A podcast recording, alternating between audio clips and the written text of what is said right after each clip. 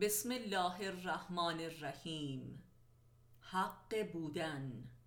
معلف استاد علی اکبر خانجانی. فصل اول حق بودن. صفحه پنج. بسم الله الموجود. یک داشتنها و مالکیت های مادی و معنوی و عاطفی آدمی را از بودن قافل کرده است و این منشأ همه غفلت های بشری است.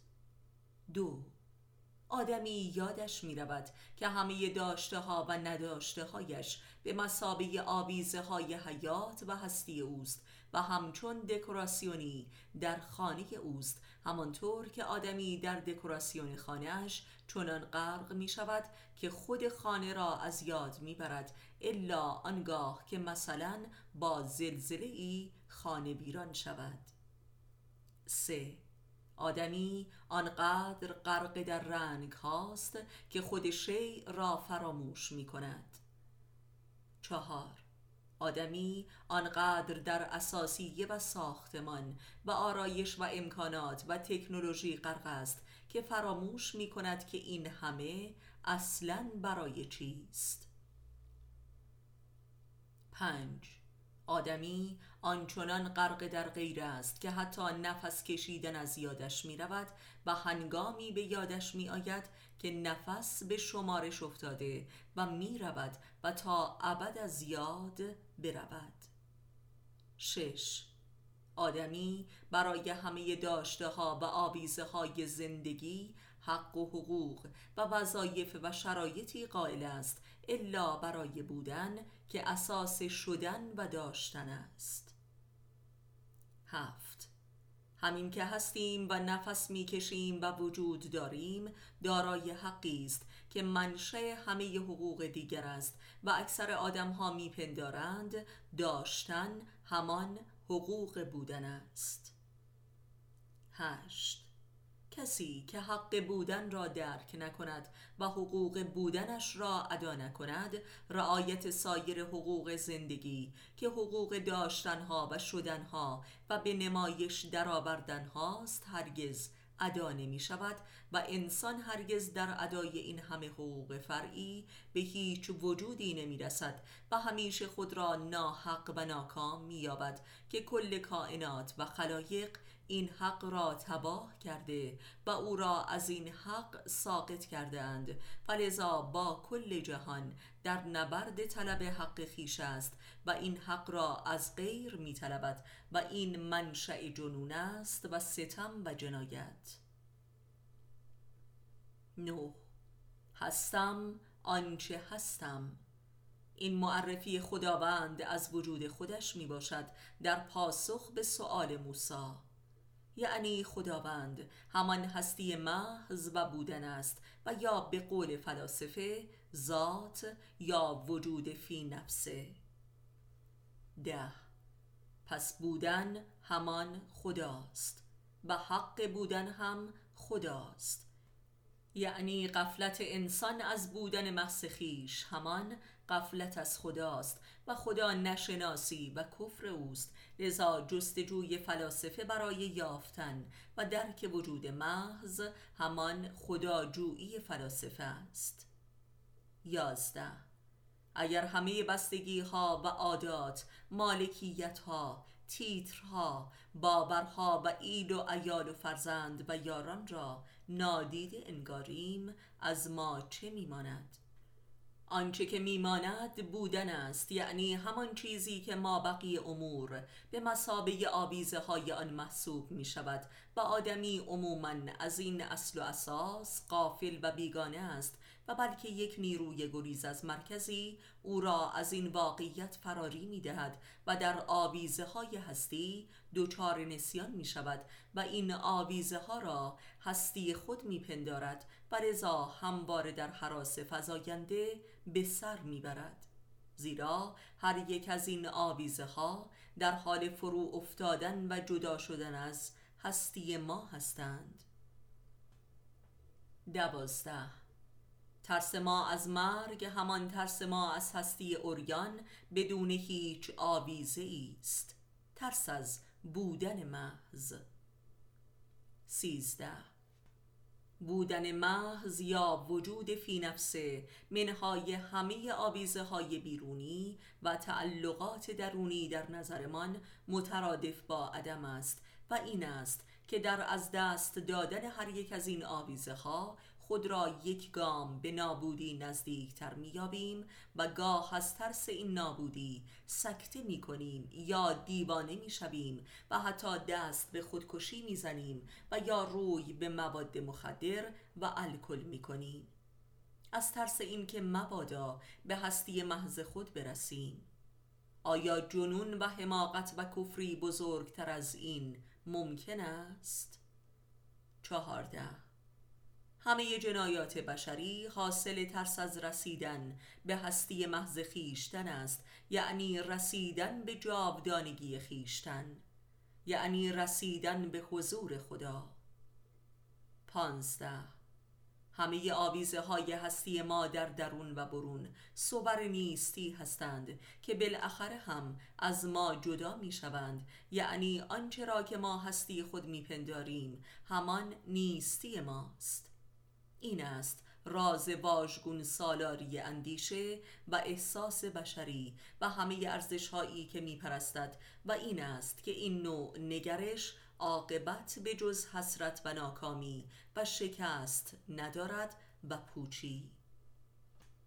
شانزده هستی ما در زیر رنگ هایی که به آن می‌زنیم و آویزه هایی که به آن می آویزیم و القاب و صفاتی که به آن نسبت می دهیم گم و گور شده است و هستی ما در مقابل نگاه ما مدفون و مفقود است.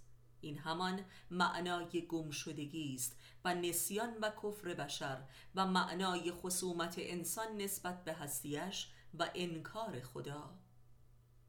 هفته پس وجود ما در زیر زبالدان دنیای ما گم شده است. این همان معنای دنیا و دنیا پرستی در دین است که علت تباهی و گمراهی و بدبختی بشر است. هجده. حق لباس ما این است که آن را پاکیزه و زیبا نگه داریم. حق خانه ما این است که آن را پاکیزه و زیبا نگه داریم. حق همسر و فرزندان ما این است که آنها را پاکیزه و زیبا نگه داریم. حق اتومبیل ما اشیای منزل و سایر مملوکات ما نیز همین است. حق اندیشه و احساسات و باورها و علوم و تجربیات ما هم این است که آنها را در درون خود پاکیزه و زیبا داریم. ولی آیا همه این حقوق برخواسته و منوط به چه حقی است؟ بی تردید از حق وجود است آیا حق وجود ما چیست؟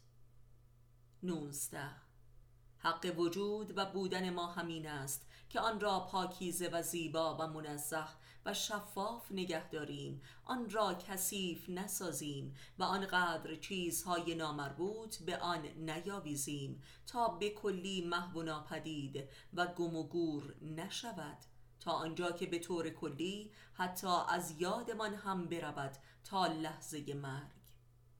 و بعد مرگ که دیگر هیچ رنگ و آویزه ای در بسات نداریم و مواجه با هستی اوریان خود هستیم و آن را اصلا نمی شناسیم و به یاد نمی آوریم تا قیامت کبرا بایستی به بازیابی آن بپردازیم و در مقابل جمال هستی محض یعنی خدا هم منکر هستی خود شویم و چون جمالش را می بینیم می گوییم که ای کاش خاک می بودیم یعنی پاک و بی آلایش. و آنگاه خود را در آتش دوزخ سرنگون می کنیم تا پاک شویم و هستیمان از زیر خاطرات و افسون و جنون و آفتها و مفاسد آن همه زباده پاک شود و جمالش آشکار گردد تا هستیدار شویم و بتوانیم با جمال هستی مطلق دیدار کنیم زیرا بی وجود نمی‌تواند وجود را دریابد. این عذاب کفر است. بی وجودی. بیست. پس آیا حق بودن چیست؟ بدون تردید حق بودن همان بودن است. هستم چون هستم. او آنکه هست با خداست. زیرا هستی همان خداست و خدا همان بودن محض و بی رنگ و ریا می باشد. هرچه که این رنگ و ریا و آویزه ها را از خود بزداییم به خدا نزدیکتر می شویم. یعنی به خود نزدیکتر می شویم. زیرا به قول علی علیه السلام خداوند همان خود خود انسان است. 21 پس حق بودن همانا بودن حق است و این حق خداست. و آنکه با بودن خود روبرو شود با خدا روبروست و ما بقی دیگر قابل گفتگو نیست. ما بقی واقعه حمد است. حمد بودن یعنی بودن تماما پرستش است و عشق. و این است که آنکه عاشق نیست بر خود اصلا نیست و آدمی تا خدا را در خود نبیند عاشق نمی شود یعنی اصلا هستی نمی یابد و نیست. و این است که هر که خود را نمی شناسد نابود است و آدمی تا خود را از غیر خود پاک نسازد به خود نمی رسد و هستی نمی یابد یعنی بی خداست. بودن خداست. و آنکه به بودن خود می‌رسد می‌بیند که بودن کافی است یعنی آنکه به احدیت خود می‌رسد سمد می‌شود. باید چشمان را از خاشاک این همه آویزه ها شست تا جمال بودن را دید.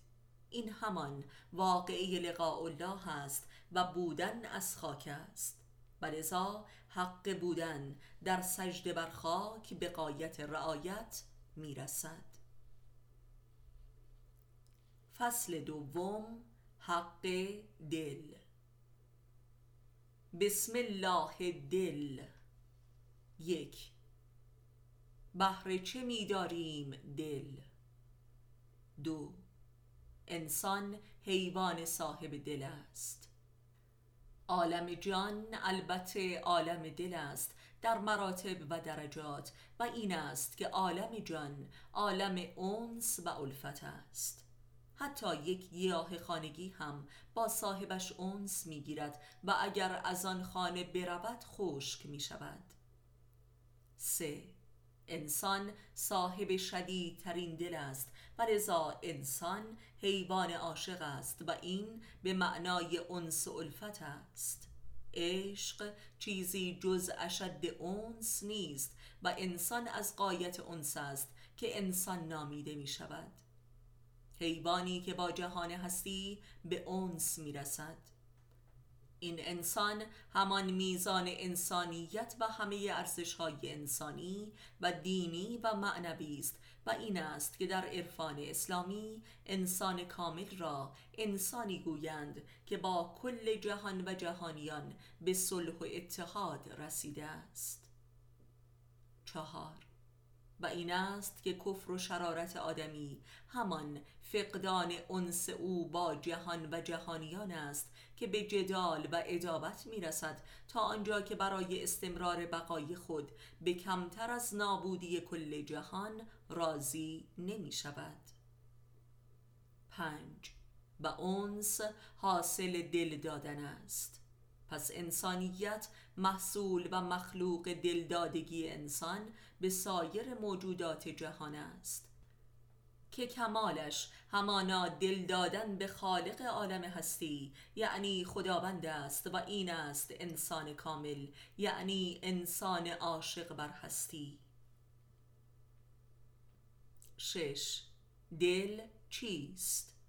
دل از مستر دل به معنای دلالت کردن و رهنمون گردیدن است. نام دیگرش قلب است. که به معنای مرکز و نیز دگرگونی و زیر و رو کردن است. هفت. دل مرکز هستی انسان است که انسان را دلالت می کند به سوی هستی و گوهره و خالق هستی تا در سمت و سوی آن دگرگون شود و منقلب شود تا از عدم آدم هستی پدید آید و انسان موجود گردد به جاودانگی.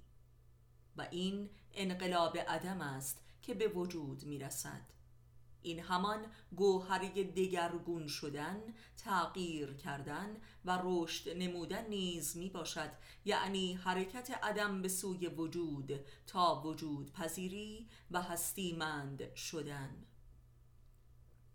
هشت.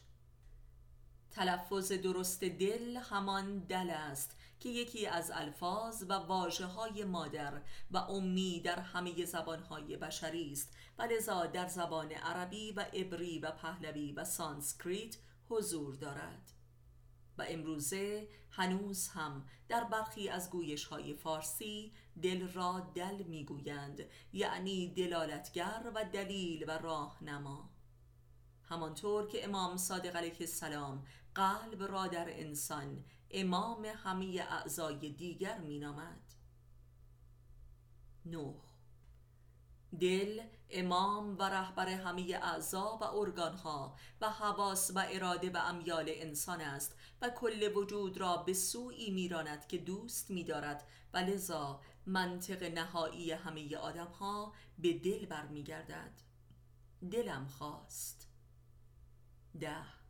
البته اکثر انسان ها حوث خود را دل میپندارند و این بزرگترین خطای معرفتی بشر است.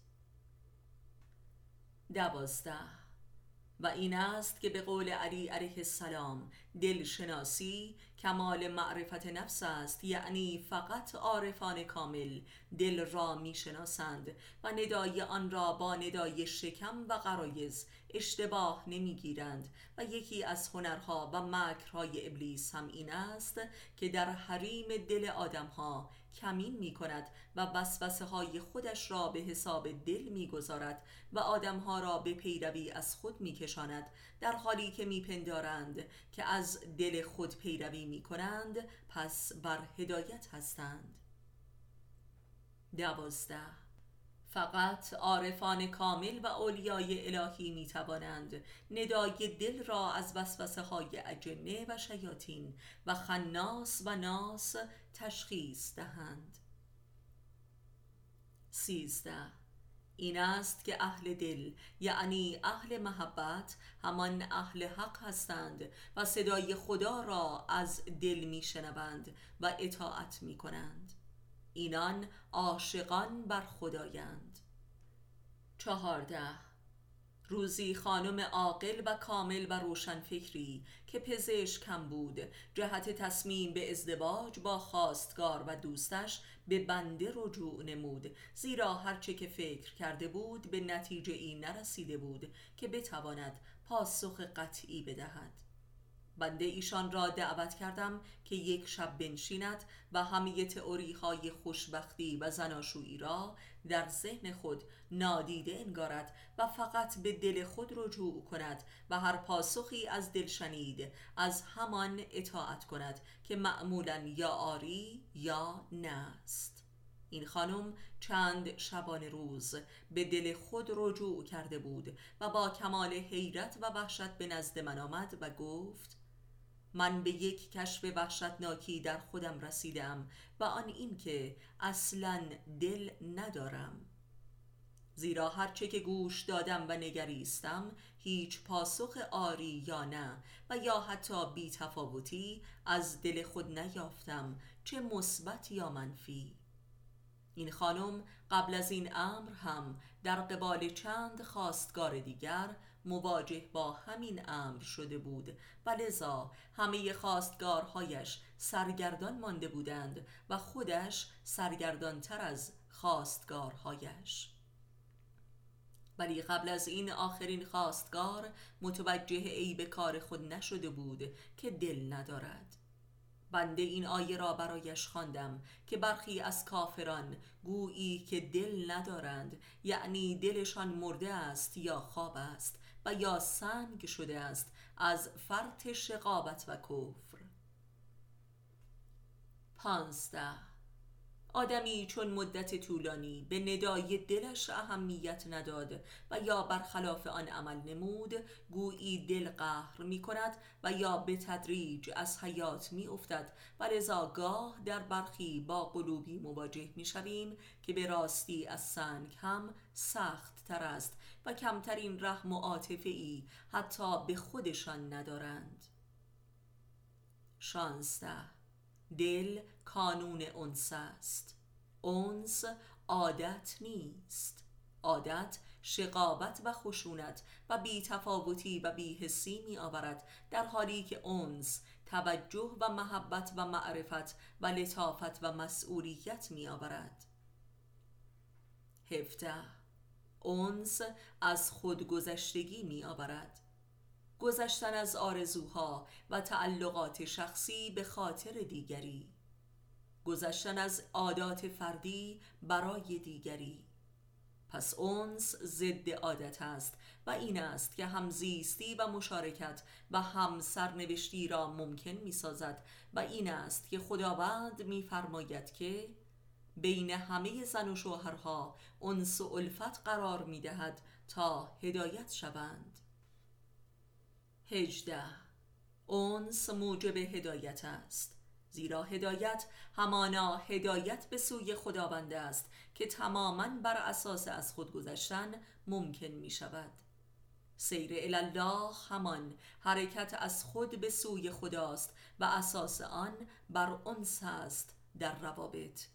که اساس روابط هم زناشویی است در قلمرو قرایز و رابطه بین مؤمن و امام است در قلمرو معرفت. به هر حال اونس اساس حرکت معنوی و جوهری انسان می باشد نونزده. اونس همانا اونس من است با تو در جهت حرکت به سوی او یعنی هو. بیست. اونس گرفتن با غیر است و این جوهری تغییر است. زیرا تغییر در لغت هم به معنای غیر شدن است یعنی حرکت از من به سوی دیگری. دگر شدن. این دگر شدن هرچه که باشد بهتر از من ماندن است و دگر شدن از اونس آغاز می شود بیست و اونس واقعه دل دادن و دل بردن است یعنی جانشین یکدیگر شدن. خلافت. یعنی هر کسی دل طرف مقابلش را در سینه خود مییابد و دل خودش در سینه طرف دیگر است. این جریان انس است و انسانیت و شدن. عشق یعنی همین که قایت انس است. 22 و دلی که در سینه صاحبش میماند به تدریج به سوی مرگ می‌رود و میمیرد و این مقام شقاوت است. 23 دل هموار امر به غیر می کند و صاحبش را به از خود گذشتن برای دیگری دعوت می کند دل جز این امر و ندایی ندارد. پس امر دل درست برعکس بلحبسی است که امر به خود پرستی می کند و این همان سیر الله است و هر که بتواند امر دلش را بخواند و عمل کند به خدا می رسد. بیست و چهار. حق دل عشق و ایثار است. و جز این دل را کاری نیست و این همان کار دلالت انسان به سوی پروردگار است زیرا خداوند مظهر مطلق عشق و ایثار است. و این است که هر اهل دلی انسان مخلص و حق پرست می باشد و هر که حق دل را ادا نکند از دستش می دهد و بی دل می شود یعنی بی امام بی نور بی روح و بی حق. زیرا دل همان حق وجود است و قبله جان است. آدم دل مرده آدم بی قبله و بی هدف و هیچ و پوچ است و انسان دل مرده از حیوان و نبات هم بی تر و پست تر است. انسان دل مرده دیو است و قلم رو به اجنه و شیاطین زیرا انسان بی دل انسان بی صاحب است. 25 و اما حیات روحانی دل و رشد و تعالی آن تماما حاصل دل دادن و دل شکسته شدن است و باز هم از دلدادگی نهراسیدن و از دیگران کینه نکردن. این همان رشد و تعالی مقام انس است و انسانیت. و بدین گونه است که آدمی بالاخره به انسان کامل می‌رسد که اصفه مطلق انس است و دل به او می‌دهد و در این دلدادگی در میانه من و تو به ناگاه او یا هو آشکار می شود و این معراج روحانی و لقاء الله در عالم خاک است که اجر دلدادگی و رعایت حق دل است و البته حق دل آن است که جز به خداوند و اولیای او داده نشود و هیچ کس جز او در دل نیاید. ولی این کمال واقع است و یک شب حاصل نمی آید. دل دلیل آدم است به سوی وجود مطلق.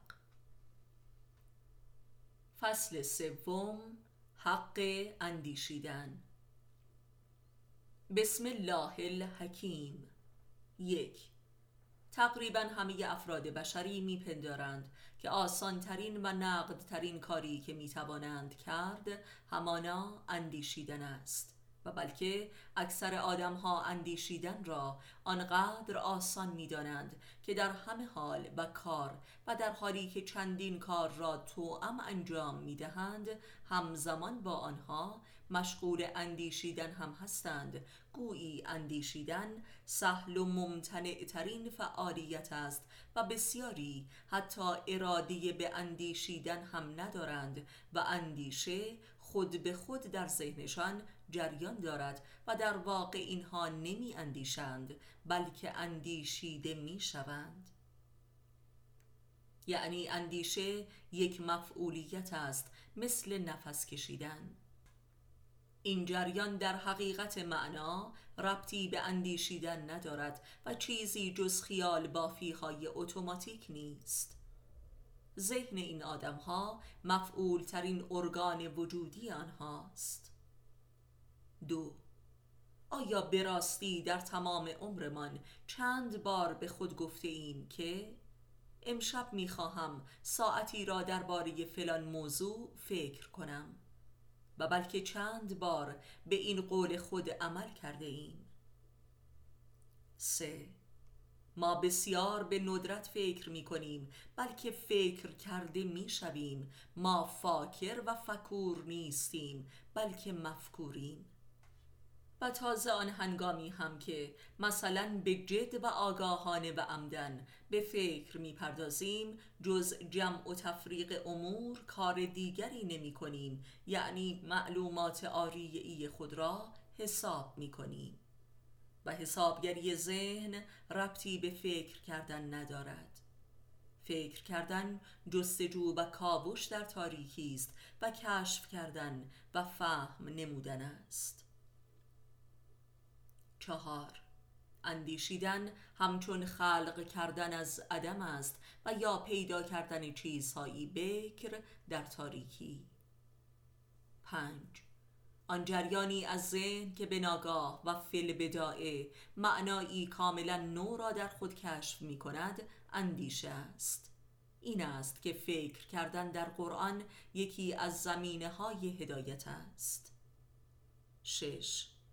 موانع اندیشه کردن و تفکر در ذهن آدمی عبارتند از قضاوت قبلی آرزوهای از قبل تعیین شده چه مادی و چه معنوی معلومات آریعی و فرهنگ و باورهای براستی هفت پس می‌بینیم که همه این موانع یک وجه مشترک دارند و آن این که مربوط به گذشتند یعنی حافظه.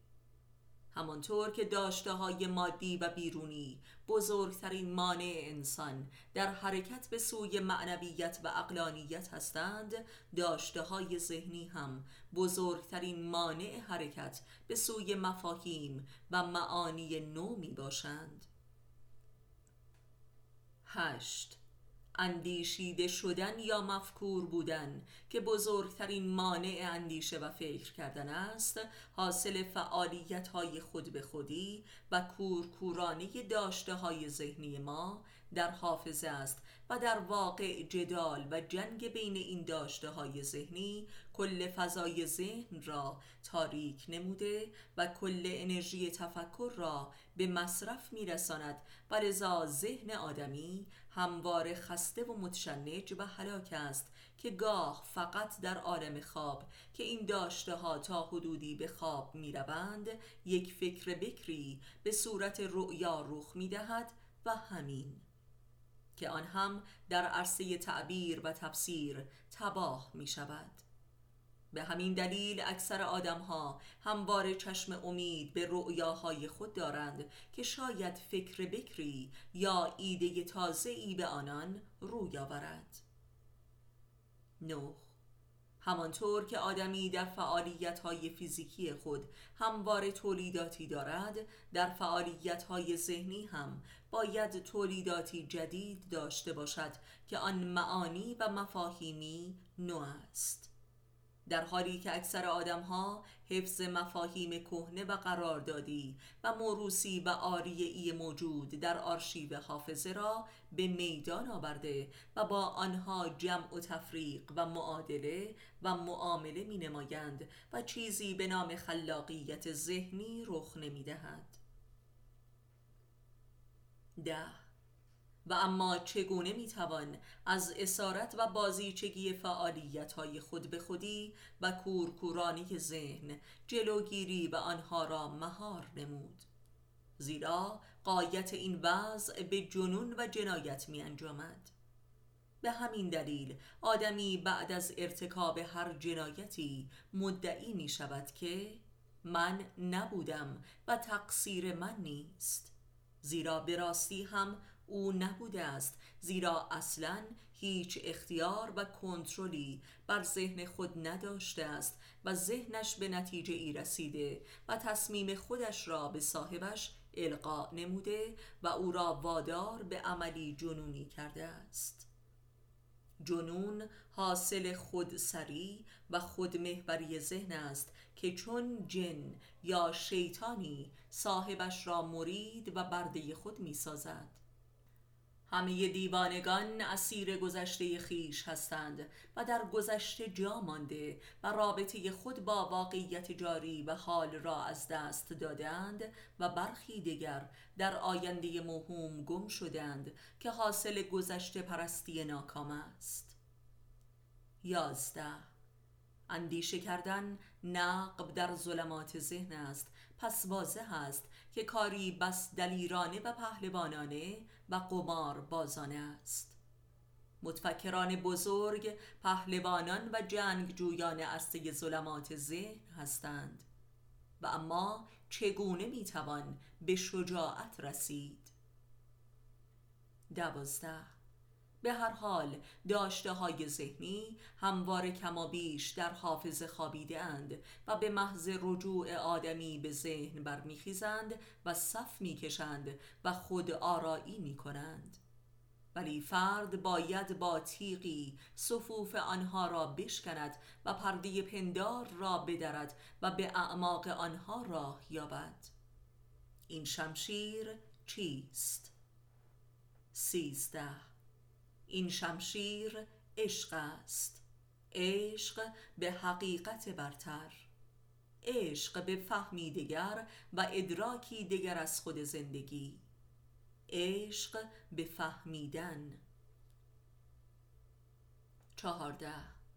عشق به فهمیدن برای فهمیدن. نه عشق به فهمیدن برای یک ایده یا پروژه‌ای از قبل معلوم شده. عشق به معرفت و حقیقت حیات و هستی نه آنگونه که من میپسندم بلکه آنگونه که منهای من هم هست. پس منیت هر کسی بزرگترین هجاب اندیشه خلاق است. پانزده منیتی که مجموعه ای از باورها، قضاوتها، آرزوها و توجیهات برای تقدیس خیشتن است. پس این شمشیر بایستی بر فرق منیت ذهنی منطقی من فرود آید و بلکه کل ساختار منطق مرا در هم شکند.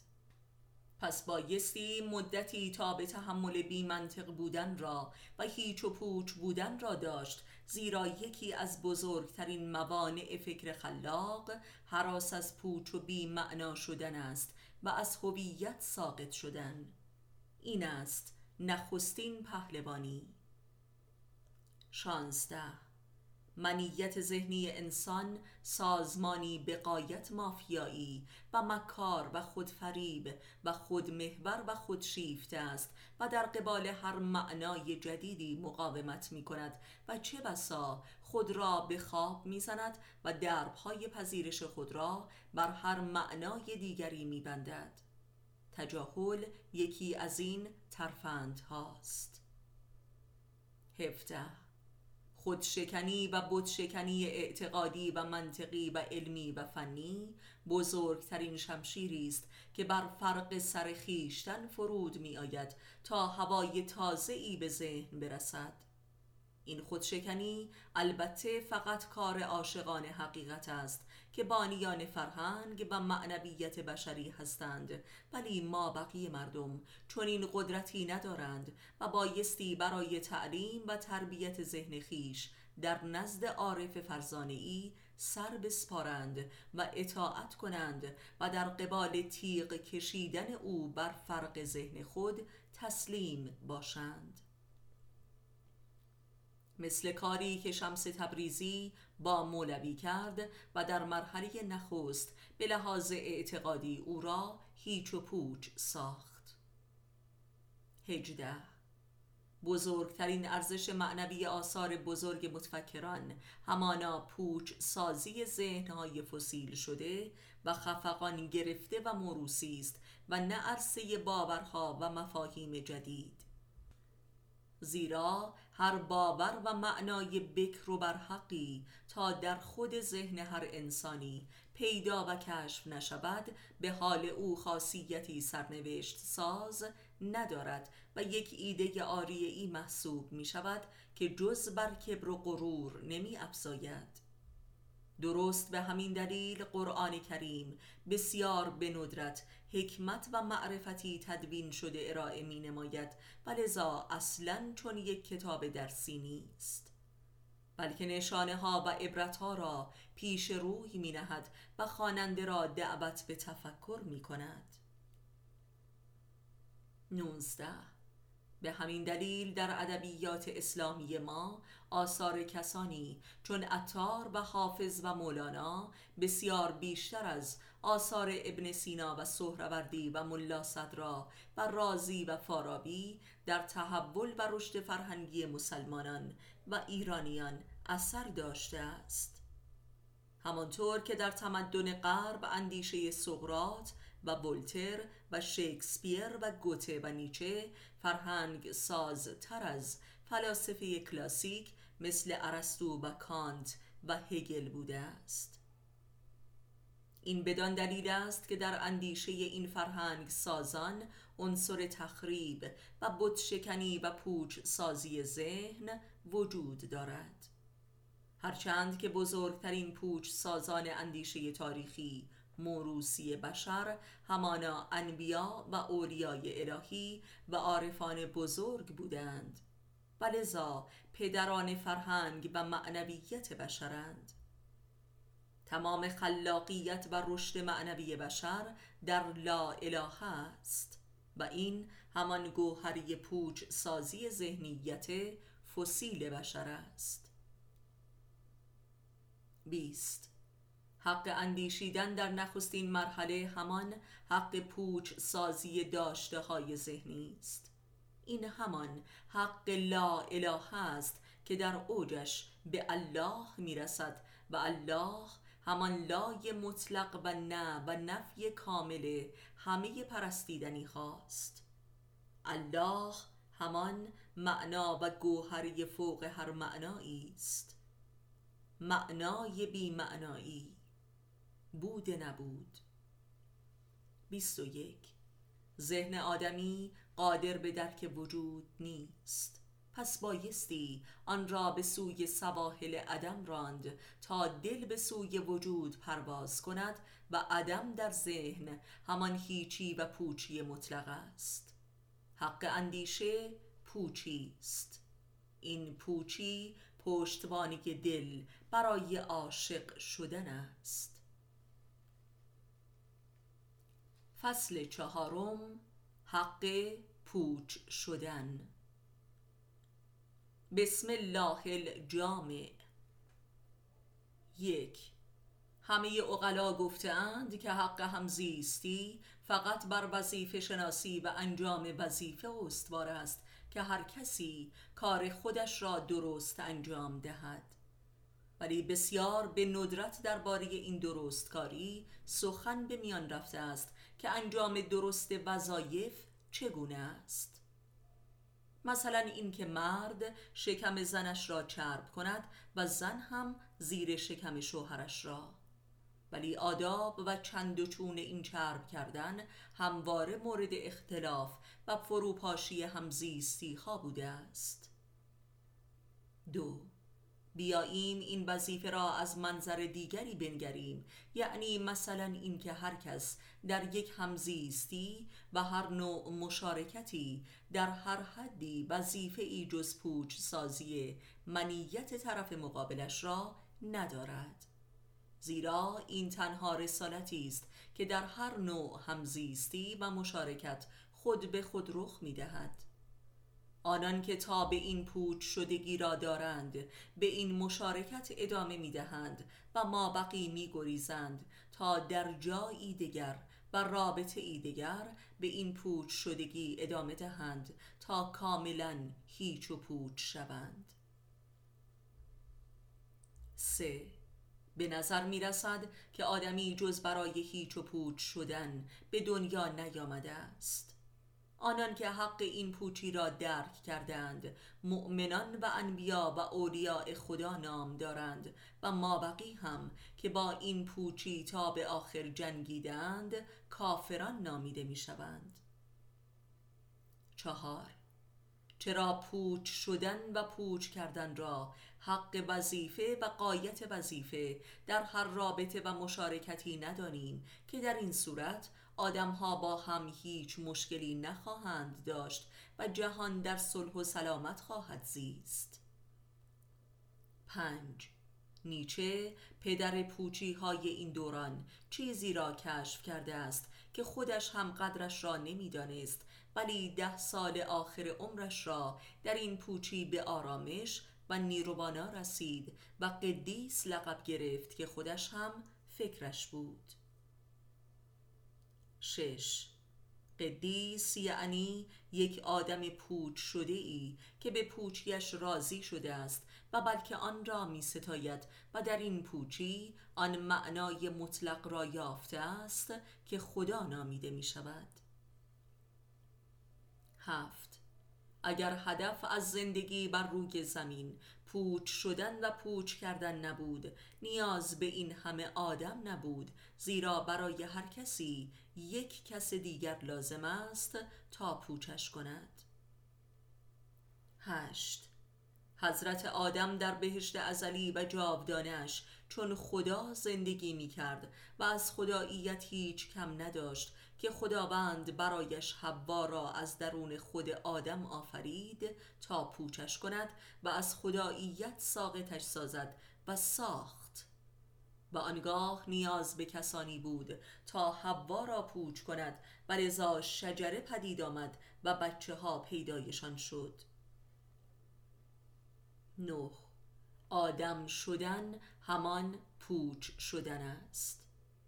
و لذا ارزش های آدمیت از پوچ شده ترین بشر آشکار می شود که نخستین این پوچ شدگان انبیای الهی بودند که به دست مردم پوچ شدند زیرا موفق به هدایت احدی نشدند و کل رسالت آنها بر سرشان شکست و آن انگشت شماری هم که ایمان آوردند همان اول به امر الهی ایمان آورده بودند. ده همه آدمیان رسول پوچ سازی یکدیگرند. زن و شوهر دوستان والدین و فرزندان همسایه ها اقوام مذاهب فرهنگ ها ایدولوژی ها تمدن ها ابرقدرت ها و ملت ها یازده. روابط بشری در هر سطح و عمقی کارگاه های پوچ شدگی انسان است. در این پوچ شدگی است که خدا درک می شود به عنوان معنا. رویارویی انسان با خدا همان رویارویی پوچی و معناست نیستی و هستی. دوازده مدنیت و جهانی شدن و جهانی سازی در ذاتش. مقصودی جز یک پوچ سازی جهانی برای کل بشریت و تاریخ بشری ندارد. پوچی علم و فن و هنر و ادب و مذهب و فرهنگ و عشق و مدنیت. ناجی معود در حقیقت چیزی جز ظهور معنا در قبال قایت پوچی بشریت بر روی زمین نیست این معنا آن پوچی را نجات می دهد و شفاعت می کند سیزده. جمله عشقها ایمانها دانشها فضیلتها فرهنگها پیروزیها عدالتها انقلابات عظمتها ثروتها و قدرتها دامهای پوچ سازی بشرند تا بشر را در حضور خداوند بینا کنند و بشر چشم دیدن او را بیابد زیرا غرور حاصل از همه فضیلتها باعث کوری و کری و مدهوشی بشر است و باید در هم شکسته شود. چهارده. پس پوچ شدگی حق همه حقوق است. و آنکه این احق را درک و تصدیق کرد. به همه حقوق دیگر می‌رسد وگرنه تا ابد در بتالت خود سرگردان است. پانزده. حضرت آدم ابوالبشر در بهشت ازلی یک انسان خدایی حامل روح و اسماع و علم الهی و مسجود ملائک ولی موجودی متکبر و ابلغ و عیاش شده بود که ابلیس با بهانه ای به قایت مسک و کودکان او را فریفت و از همه چیز ساقط کرد. آدم در بهشت جاوید بود و می‌دانست ابلیس تنها دشمن او و آن شجره هم تنها ممنوعیت اوست. ولی ابلیس به بهانه جاوید سازی آدم در بهشت او را از جاودانگی ساقط کرد و این چیزی جز غرور نبود که آدم را احمق کرده بود که به وعده آنچه خودش داشت آنچه را که داشت از دست داد. یعنی جاودانگی را. این بدان معناست که کسی به بچه ای که شکلات در دست دارد بگوید آن شکلات را بده تا دوباره به تو بدهم. و بچه هم بداند که آن فرد دشمن است و دروغ می‌گوید و با این حال بدهد. این عین مالیخولیاست شانزده.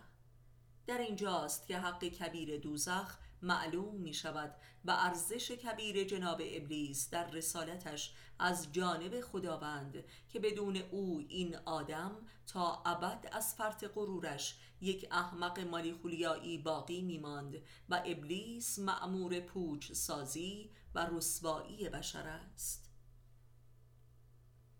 هفته خدمتی که ابلیس به بشر کرد حتی پیامبران هم نکردند.